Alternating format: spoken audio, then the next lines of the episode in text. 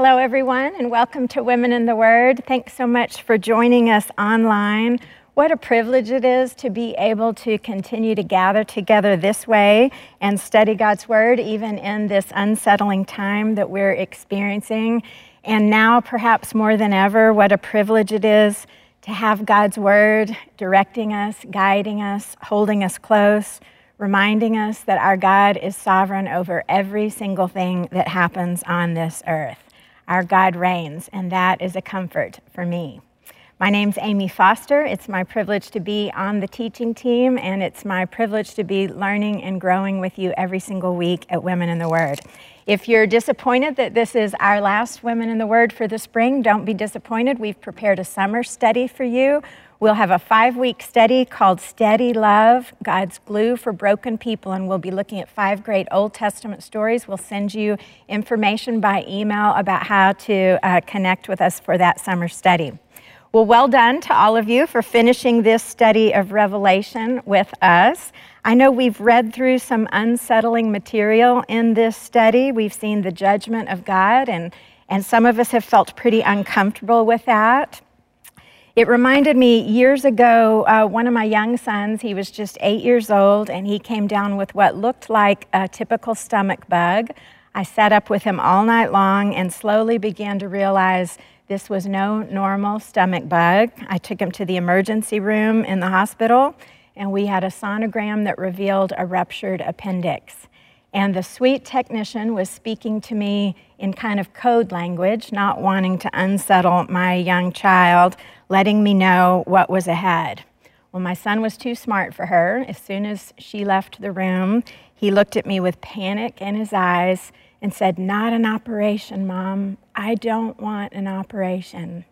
And the truth was, I didn't want an operation for my little boy either. But I wanted a little boy who was healthy and whole. So we readied him for surgery, and in a strange, unfortunate series of events, both our surgery and our surgeon kept getting postponed. More pressing, more emergent things were coming in ahead of us. Three times our surgery was delayed, and during those hours of delay, my son's discomfort increased tremendously. And we could actually see his abdomen beginning to swell up as that threatening infection spread through his body. He was miserable. When they finally came in hours later and said it was time to go to surgery, I looked in his little face to see if he was afraid. Are you ready? And he clenched his teeth and he grit his jaw and he said, Bring it. Bring it. Those hours of being uncomfortable and feeling that toxic illness spread through his body had changed him completely. Instead of being afraid of the cure, he was anxious, he was ready for it. He knew it was necessary to bring healing and life. And I don't know about you, but that's sort of how I've moved through the book of Revelation. We've seen all through it the mercy of God offering to cover our disobedient sin natures. And we've seen people in rebellion rejecting God and spurning his grace. We've seen Satan unrestrained, uh, deceiving the whole world until the sovereign God of the universe says, Enough. And he does the necessary surgery to eradicate sin and evil and Satan and death and all toxic influence from his creation for all time. And God doesn't stop then. That looks very severe, but fortunately, God doesn't stop. He creates a new heaven, a new earth, a new Jerusalem where God's people will dwell with him in his presence, free from sin's influence forever. And I say, bring it also. The verses we're going to read today are an epilogue, and they truly are the last words from God about his program for humankind. This is John's experience after receiving the incredible vision. He's just seen the new heaven, the new earth, and the New Jerusalem. And it reads a little bit like a conversation. It's going to look like the angel and John are talking, Jesus and John is talking, and then it's going to close with John's beautiful prayer about all of it. So begin reading with me, Revelation chapter 22. We'll pick up in verse 6. And this is the angel speaking.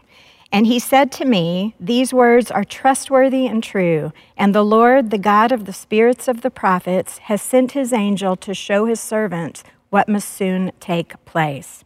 So, this is the angel telling John that all of the prophecy in this book, every single thing we've read, it's trustworthy and it's true. And that means it's worthy of confidence and it's totally accurate.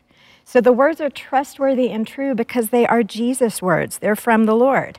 And we've been saying over all these weeks, all prophecy is designed to reveal Jesus. And here the angel's letting us know that Jesus is actually the author of this prophecy. So it makes me consider who's better qualified to tell us about Jesus and Jesus' plan for the world than Jesus himself.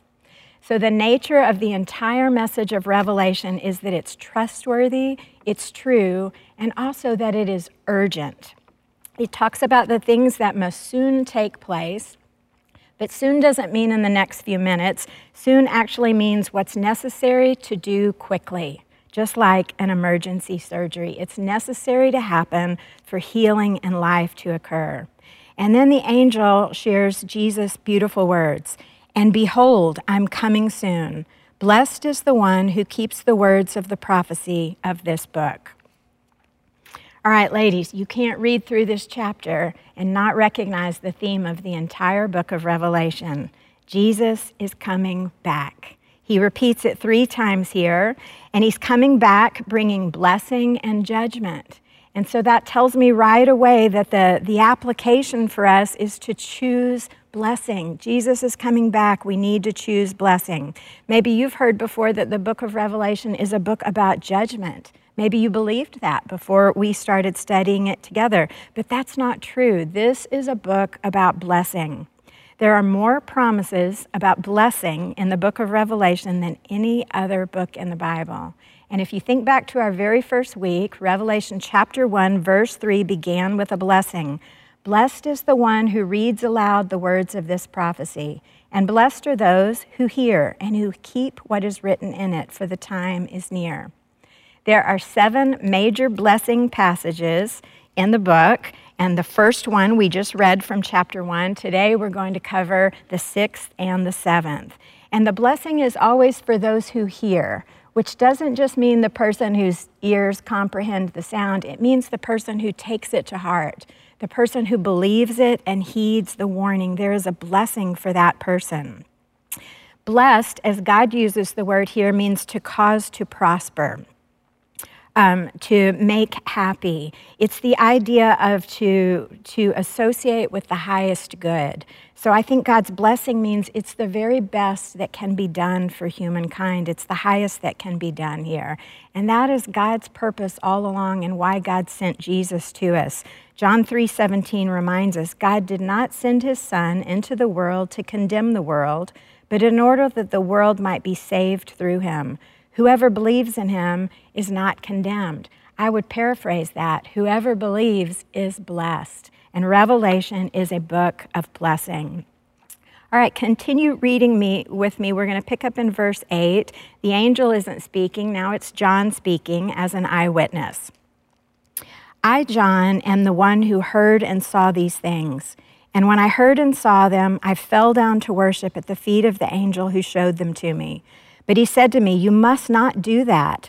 I am a fellow servant with you and your brothers, the prophets, and with those who keep the words of this book. Worship God. And then he said to me, Do not seal up the words of the prophecy of this book, for the time is near. Let the evildoer still do evil, and the filthy still be filthy, and the righteous still do right, and the holy still be holy. All right, John is speaking us speaking, letting us know he's an eyewitness. And in response to everything that he has seen and heard, he is overwhelmed and awestruck. And once again, he falls down at the feet of this angel and he begins to worship the messenger. No, no, no. John is corrected one more time, reminded that the angel, just like John, just like the prophets, just like you and just like me, he's a servant of God. We're all servants of God, and God alone gets our worship. So we can see that the purpose of the message is not for John to worship the messenger. The purpose here is for John to write it down Write the words down, John, because it warns of something that's going to come suddenly and quickly, and people need to know it's coming. Now, the language is a little bit tricky here as it explains the necessity of this warning. John's really talking about um, human condition, and he's comparing the righteous with the unrighteous or the evil. Um, but what we always need to acknowledge is truly only God and Jesus are righteous. So when God's followers are called righteous, it doesn't mean we're holy, it means we're in right standing with God. And what we see here is John is letting us know there are always two kinds of people. There are those who have put their faith in God and Jesus, and they are trying to please God and Jesus with their life. That's right standing with God. And there are those who have not put their faith in God and Jesus, but have rejected them. They're pursuing their own desires. And those are the same two choices that every human being has encountered from the beginning of time. And what we're learning here is during this time of grace, you can change your mind. You can be an unrighteous person moving along an unrighteous ways, and you can turn to God and repent. But there will come a day when you can't change your mind. There will come a day when the door to grace will be open, and it will come suddenly, and that unrighteous, evil behavior that you've been pursuing will become your permanent identity, and you will become a rebel towards God forever. That's why the warning is so necessary here. And we see in these words only right standing with God, the only way we can come to that is standing under the cross of Jesus as his servant. That's where John is. It reminds me of Acts 4:12 that says salvation is found in no one else, for there is no other name under heaven given to men by which we must be saved.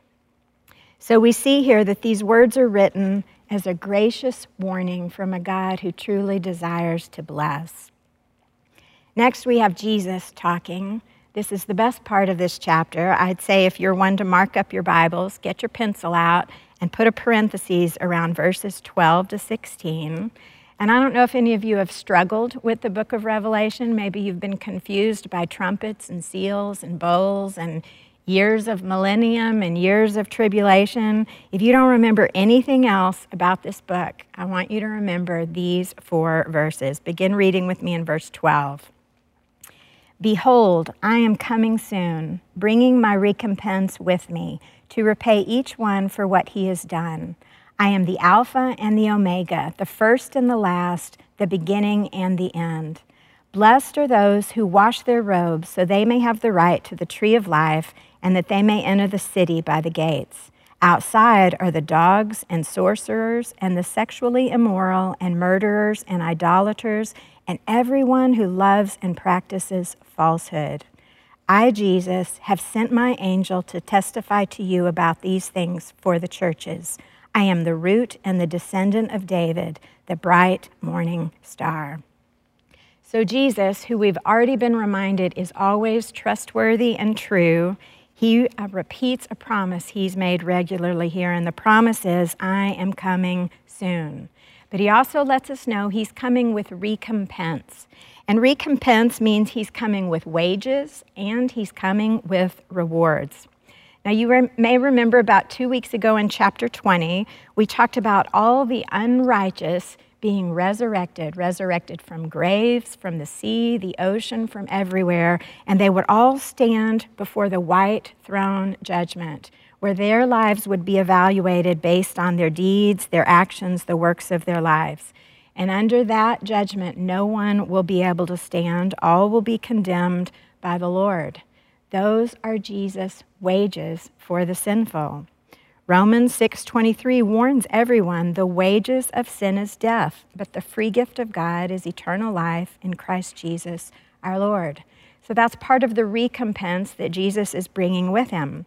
But he's also coming with rewards, and the rewards will be for Jesus' faithful followers. This is a reference here to the judgment seat of Christ. This is a moment where all of Jesus' true followers will stand before him, and we too will have our lives completely evaluated. But we won't be evaluated for condemnation or judgment, we'll be evaluated for rewards. Most likely, this is going to happen immediately after the rapture of believers. 2 Corinthians 5:10 describes this. we must all appear before the judgment seat of Christ, so that each one may receive what is due for what he has done in the body, whether good or evil. So, we pull together several references from the New Testament that help us have a fuller understanding of the judgment seat of Christ. If you want to look at this a little more, you can look at 1 Corinthians chapter 3 and 4, 2 Corinthians 5, you can look at Matthew 6. But basically, this is an experience where all the good works we do in our lives, these are the works that are fueled by the Holy Spirit, and they are done with a desire to glorify and honor God. These works will be called out and they will be rewarded by Jesus. And then the works that we did outside of God's good purposes, um, those things will be burned up like fire. Matthew 6 gives us a great warning and a better understanding of this, letting us know if we're doing our good works for the praise or the con- commendation of men, there won't be a reward for that. But the things that we do from the purest motive of pleasing God, He tells us, Your Father who sees in secret will reward you. You may remember the first time we saw the throne room back in Revelation chapter 4. The, the 24 elders were there, and they were taking their crowns of gold and casting them there before the throne in worship. Many believe that those crowns of gold are part of the reward that the followers have received from Jesus. And that's really a beautiful idea, isn't it? That the good works we do in this life, they bring God glory and honor right here and right now. And then we take them into heaven with us and we get a reward for them so that we can give God glory and honor again in heaven. It's really a beautiful picture. And then Jesus moves on from this and he gives us this very succinct testimony, and he's really explaining to us why he has authority to be the one to come with judgment and reward. He calls himself here the Alpha and Omega, the first and the last, the beginning and the end. And he's really letting us know he is the eternal sovereign king. So let's take a little bit of time and understand that. Alpha and Omega, these are the first and the last letters of the Greek alphabet. So that's a little bit like saying Jesus is from A to Z. As the Alpha, the first, the beginning, we know that Jesus was eternally existent with God. He was present with God before creation. We know this because in Genesis chapter 1, God spoke these words Let us make man in our image. Well, who was God talking to? He was talking to Jesus because he was there. Colossians 1:16 gives us the same idea, for by Jesus all things were created in heaven and on earth, visible and invisible, whether thrones or dominions or rulers or authorities, all things were created through him and for him. He is before all things, and in him all things hold together. So, as Alpha, Jesus was before all things and the creative source of all things. But what about as Omega, the last? We just read last week that the old heaven and the old earth rolled away and Jesus is left reigning. He is there after all things have passed away. We have this picture of Jesus as the summation of all things. He is the one who finishes all the work that was started. He finishes the work of creation, He finishes the work of redemption, He finishes the work of judging and conquering sin and Satan for all times. And in the end, Jesus is reigning on a throne. He is the eternal Lord.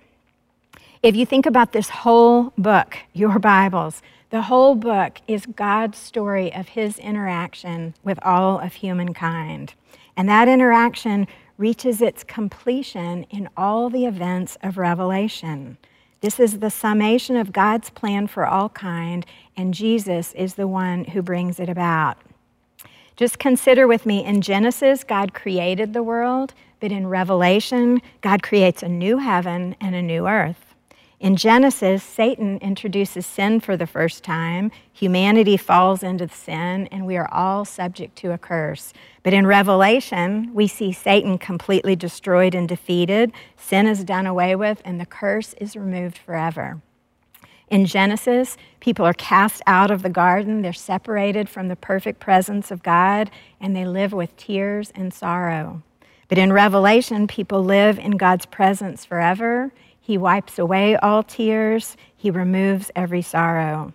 And in Genesis, people are barred from the tree of life, and death is everyone's experience. But in Revelation, we have access and freedom to eat from the tree of life, and death is completely done away with. Jesus finishes the work.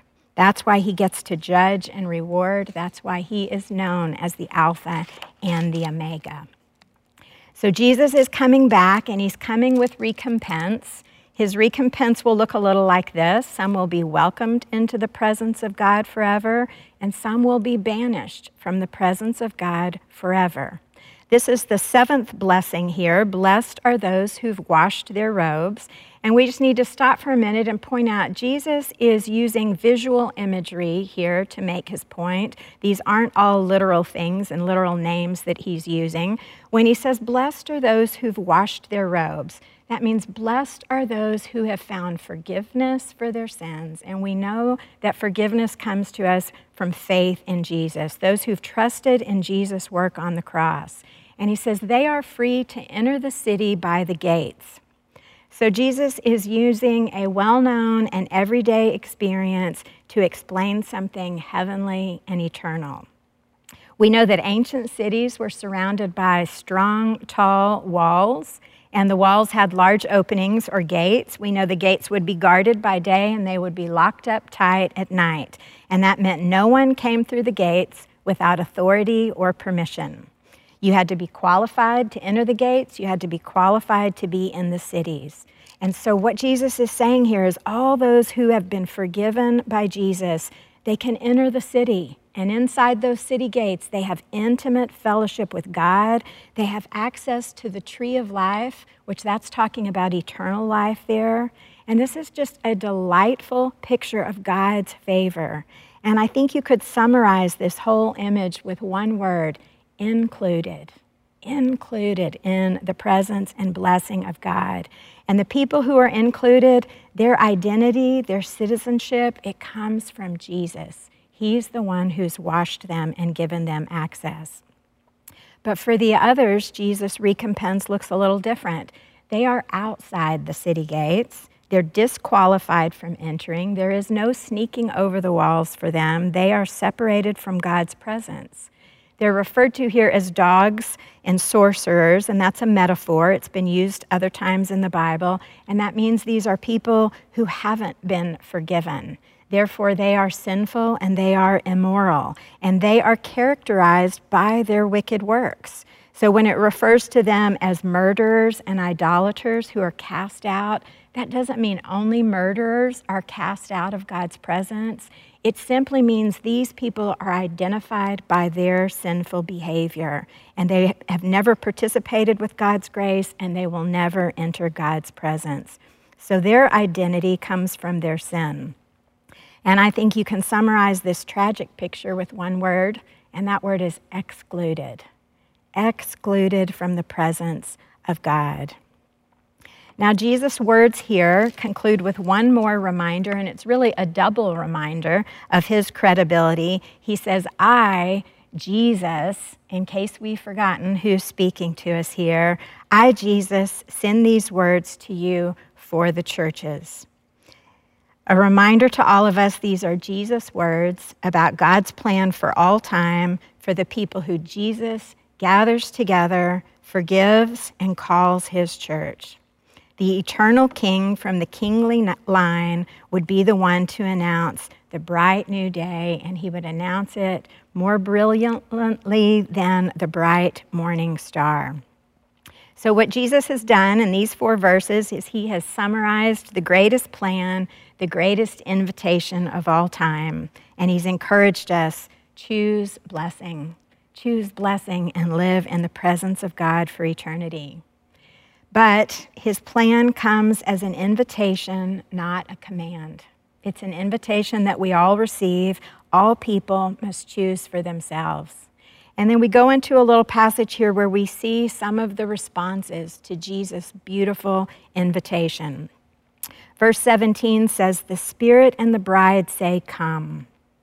All right, we've talked about this before. In this instance, the bride means the church, that's us. All of us, since the day of Pentecost, who have believed in Jesus, we are assured of our security with him.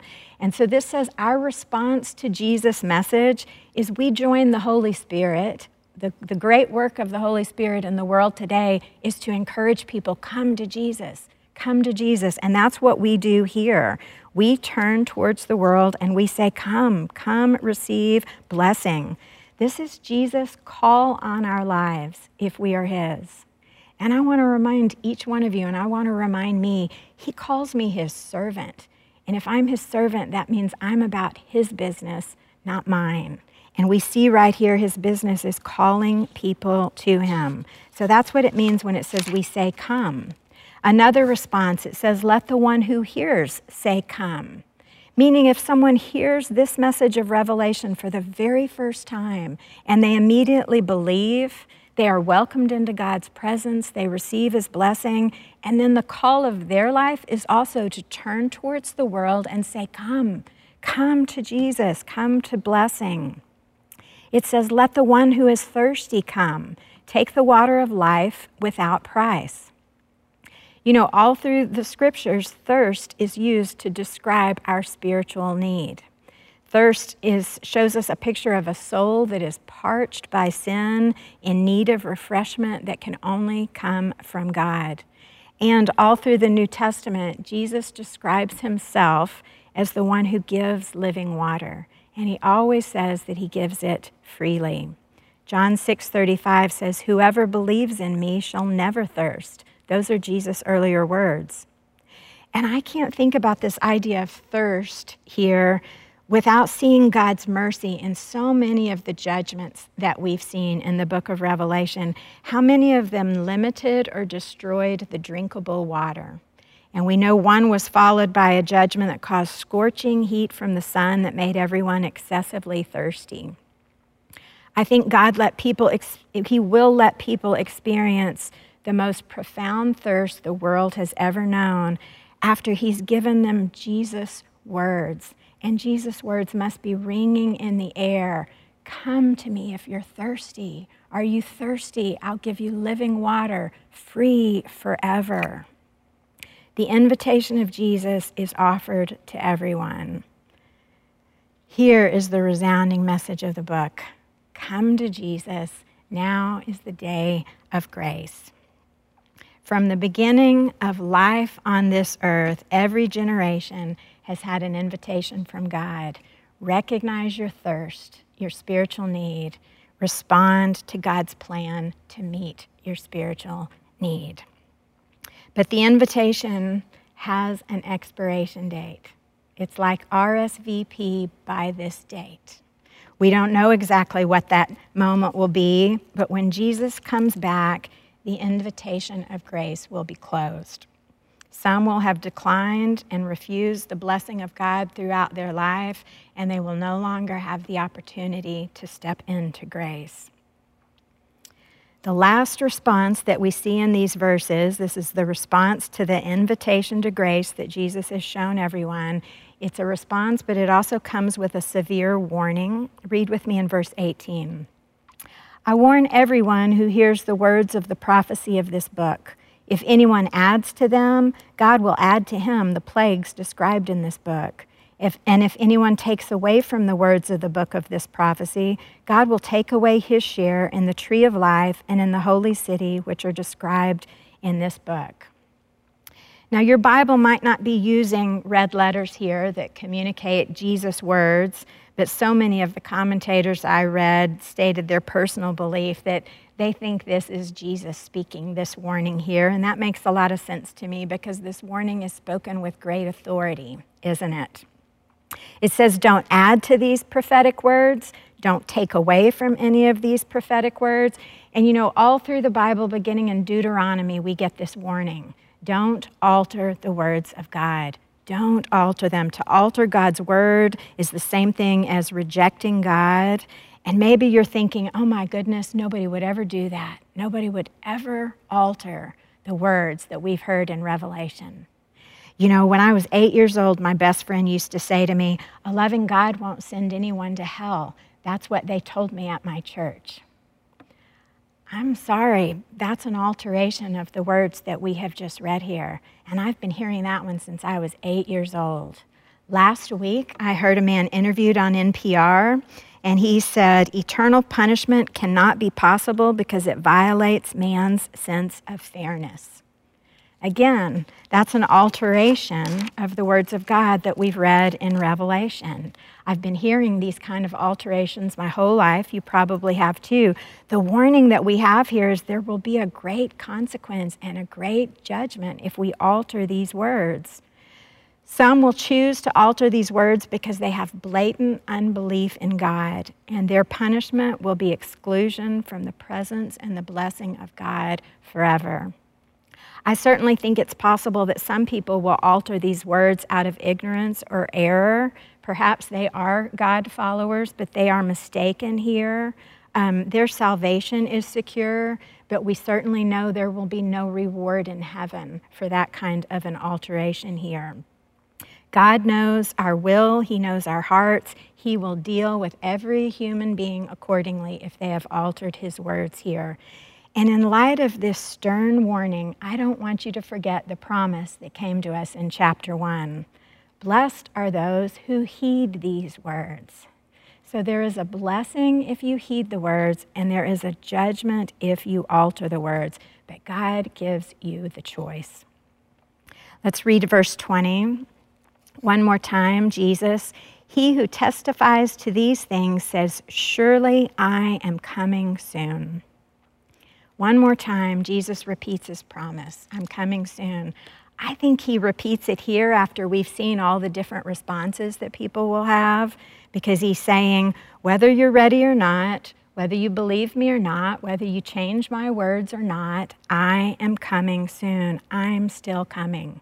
Soon means it will happen swiftly, it will happen speedily in a moment, like an emergency surgery. And when it does, the invitation to grace will be closed. All that's left here is John's prayerful response Amen. Come, Lord Jesus. You know, so many times in this revelation, we have seen John fall down in worship. It is hard for me to imagine he's at this moment and he's still standing. I think surely he's praying this prayer on his knees he just utters amen, which means let it be truly. Or to quote my eight year old, bring it. Bring it, Lord. Let it be. Bring the frightening stuff, the difficult stuff, like surgery to purge the world of sin, death, Satan, and hell for all times. Bring the work that puts Christ on the throne for all to see, for every knee to bow before. It's necessary and good to bless and heal the world. When John says, Come, Lord Jesus, this is simply my opinion, but I think John is calling and praying for the rapture of the church in that moment, the unique and glorious moment in the future when Christ will descend and he will call all of his followers to be with him forever. And we believe that that happens before any of the judgments, the trumpets, the seals, and the bowls occur. 1 Thessalonians 4:16 describes this, for the Lord himself will descend from heaven with a cry of command, with the voice of an archangel and with the sound of the trumpet of God, and the dead in Christ will rise first, then we who are alive, who are left, will be caught up together with them in the clouds to meet the Lord in the air, and so we will always be with the Lord. When I think that uh, John is talking about the rapture here, I'm reminded that John knew sweet personal relationship with Jesus as Jesus walked on the earth. John knew glorious personal relationship with Jesus in the 40 days that Jesus remained after his resurrection. John stood with the disciples and heard Jesus say these words If I go and prepare a place for you, I will come again and take you to myself, that where I am, you may be also. The fellowship John had known with Jesus on this earth was beautiful, but it would pale in comparison to the fellowship he would know with Jesus in heaven when sin's presence was eliminated. And then we get John's benediction like a good pastor he ends with, The grace of the Lord Jesus be with all. That's the ending to this message of Revelation. And yes, there's a lot of judgment in this message, but I want to point out grace gets the last word here. Grace opened it all, and grace closes it all.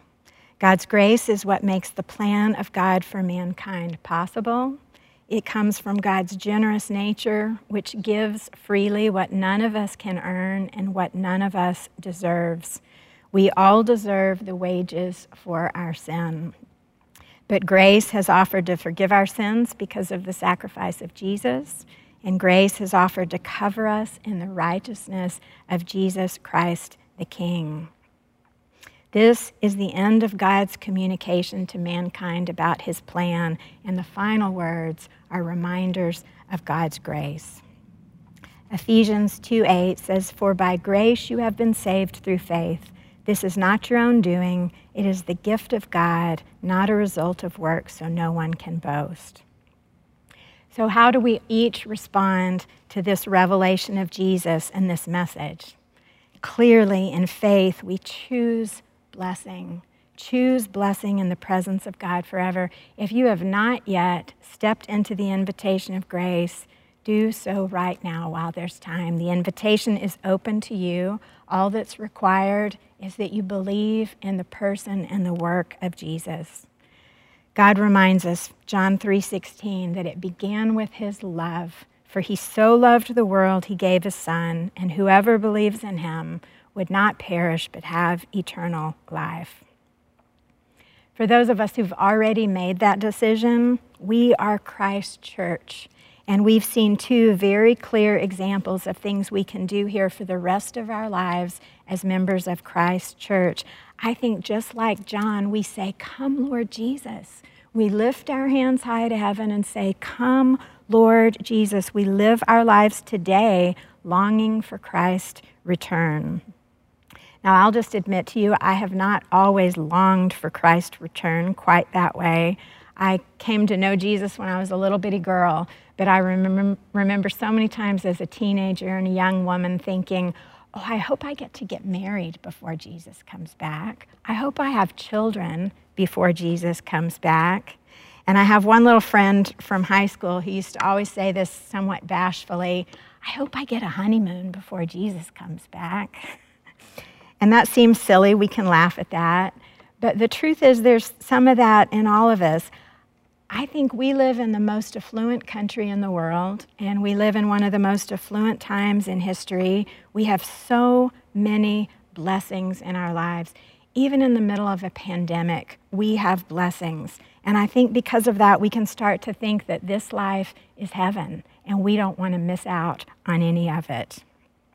Ladies, don't let the glittery blessings of this life dim the brilliant splendor of eternity.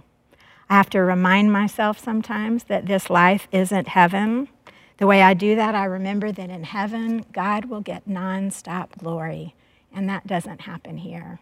Every time I choose to be disobedient, I choose to be dishonest or envious, God is robbed of glory. Anytime someone lies, God's robbed of glory. Anytime someone does something to oppress or marginalize, God's robbed of glory. Even when someone sees their brand new home renovation and all they can do is exclaim God's name in vain, God is robbed of glory. If we can start paying attention to God's glory, we'll see how anemic this world really is, and it will help us long for heaven. The other thing I remind myself, just like John, in heaven I will have a relationship with God and Jesus like I can only imagine. The most wonderful experiences I've had with Jesus now, my mountaintop highs, will pale in comparison to living with Him without the effects of sin. So I can long for that. The other thing we see in John here that we can do today is we can live with our arms outstretched to the world to the whole world, inviting them to believe in Jesus. Ladies, every person you will ever meet is made in the image of God with a soul that is eternal. If we can remember to look at people like that, then our whole life can be an invitation, encouraging people to come to Jesus. There is a man who lives in another part of the world. He's a real person, not a legend.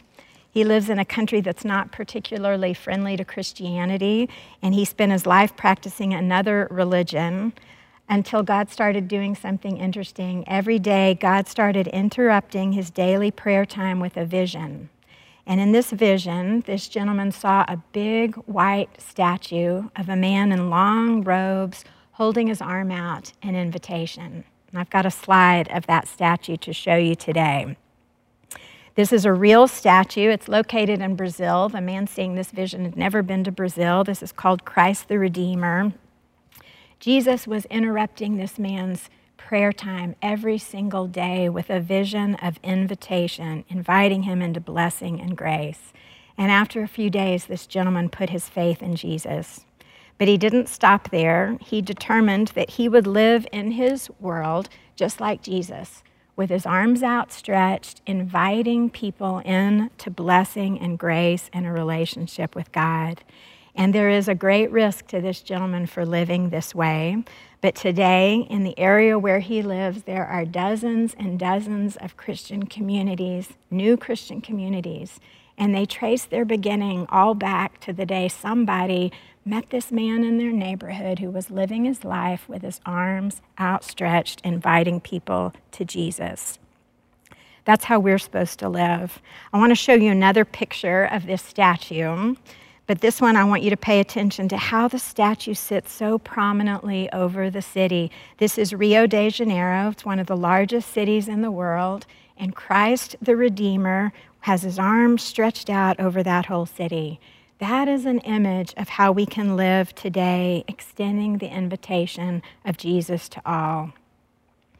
John recorded this message during the time of grace, and we still live in the time of grace today. And that means today there's time for people to change their mind and turn to Jesus. But someone has to tell them, someone perhaps has to demonstrate it, give them a real life example to help them believe that it's true. That someone can be you and it can be me. Today, we are waiting for God to bring it, just like John. We're waiting for God to do the necessary work of banishing Satan and death and sin and hell for all time. And honestly, while we live in this day of grace, Satan still has some freedom and he has some power. And we experience that. But to quote the beautiful song, no power of hell, no scheme of man can ever pluck us from his hand. Until he returns or calls us home, here in the power of Christ we stand. These words encourage us to stand with our arms lifted high, longing for Jesus to return, and to stand with our arms outstretched, inviting the world to join him. Jesus is coming back. Let's pray. God, you are so merciful, and we thank you for your grace and your love. We thank you for the invitation to live life with you. Lord, I just pray that we would all live each day recognizing how blessed we already are and long for the day that we can be with you forever. I pray that you would help us live as your invitation in the world I pray that we would handle your word correctly and beautifully and extend your invitation of grace to everyone. Help us do that and come, Lord Jesus. Amen.